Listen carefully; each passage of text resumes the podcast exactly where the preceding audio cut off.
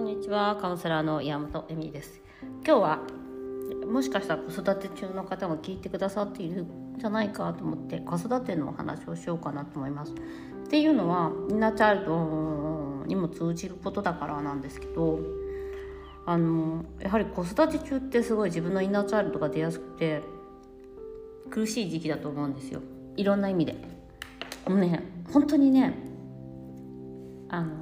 そういうなんていうかイナチャイルドとか自分のことを分かっちゃっている人ほどこうこういうふうに育てたいみたいのがあってやっぱそれから遠ざかる母親像みたいな自分像みたいのがあって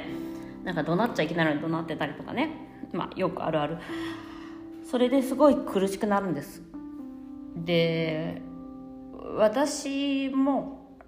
同じように苦しいんだろうなと思います。あの本当に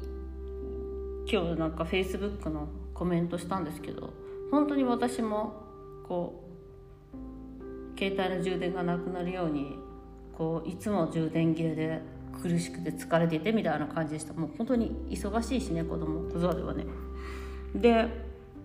でどうやって充電したんですかって言われて自分でふと思ったところにまあ逃げることで充電してたなと思います。逃げるしかないんですよ。でその時期に逃げる、えーと、理由っていうか、うん、が必要ででヨガにはまっていくんですけど、まあ、一応正当性みたいなのもあったんだと思うんですよね自分の中でね。ヨガしてるからまあいいやみたいな。でそのヨガのセミナーに通い始めるんですで4年間で100時間1年やって125時間か。5年間4年間で500時間のヨガのセミナーなんですけどなんかまあ月に1回ぐらい土日が全部埋まるみたいな感じだったんですね。であの私こんな性格なんでっていう言い方あれですけど本当に人とやっていくのも大嫌いでグループで何かをすることも大嫌いだし学校行くのも嫌いだしいうなんかヨガのレスセミナーとかってほら休み時間にみんなでおしゃべりとかするんだけど、まあ、そういうのもあんまりそんな友達もできないですよこんな性格で。いやこうねまあいいけど。まあできる時もあるんだけどまあそのグループではそんなに仲良くならなかったんでね。4年間ですからあの4年間あの誰も友達がいない中に勉強しに行くみたいな感じじゃないですか。多分今だったらもうやめ今ねあの、まあ、コロナもあって結構行かなくなっちゃったりとかあと、まあ、オンラインでやったりとかしてるんですけど私の場合ヨガの場合プライベートレッスンなのであのあんまり問題ないんですけどね、まあ、やっぱグループレッスンってなんかそのグループないのなんかね。っていうのが苦しくなる時あるじゃないですか。その勝ち組負け組みたいなのができちゃったりとかするから。まあそれはいいんだけどでもあのなんかそのどうやってそのよそのうんその子育て中やっぱ子育てはめちゃめちゃ大変だったからその逃げ子育て以外のことっていうのはすごい楽しかったんですよ。だから朝5時起きで1人になれる時間があってなんか1人で電車に乗って1時間ぐらい乗らなきゃいけなくてなおかつなおかつ地下鉄バスっていうすごい2時間ぐらいかかる場所だったんです先生の場所が。だから往復4時間かかるんですよね。今行くのも面倒くさとか思うんですけど車で行っちゃったりとかして。その時はもうその面倒くさいがまあ本当に急いで帰んなきゃって思う時もありましたけど徐々にやっぱりその時間しか勉強できないヨガの勉強もできないしその時間になんか自分の今までいる子供しかいないそのの世界から抜けられるっていうことでですね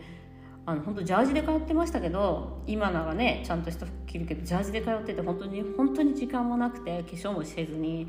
あのその2時間電車に乗ってね街に行ってまた帰ってくるみたいな。もうねそれだけでもね癒されてましたねその時は。充填されてが。だからあのこれなんかあの働いてるお母さんとかも言うんですけどいやもう働いてなかったらもっと大変でしたみたいな話なんだよね。結局仕事に行こうが楽なの子供を育てるよりも。それぐらい子供育てってすごい大変なもので仕事の方が何百倍楽でなおかつお金ももらえるから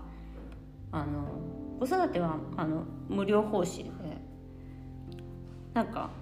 それを勘違いしちゃうとねそのなんか愛してないとか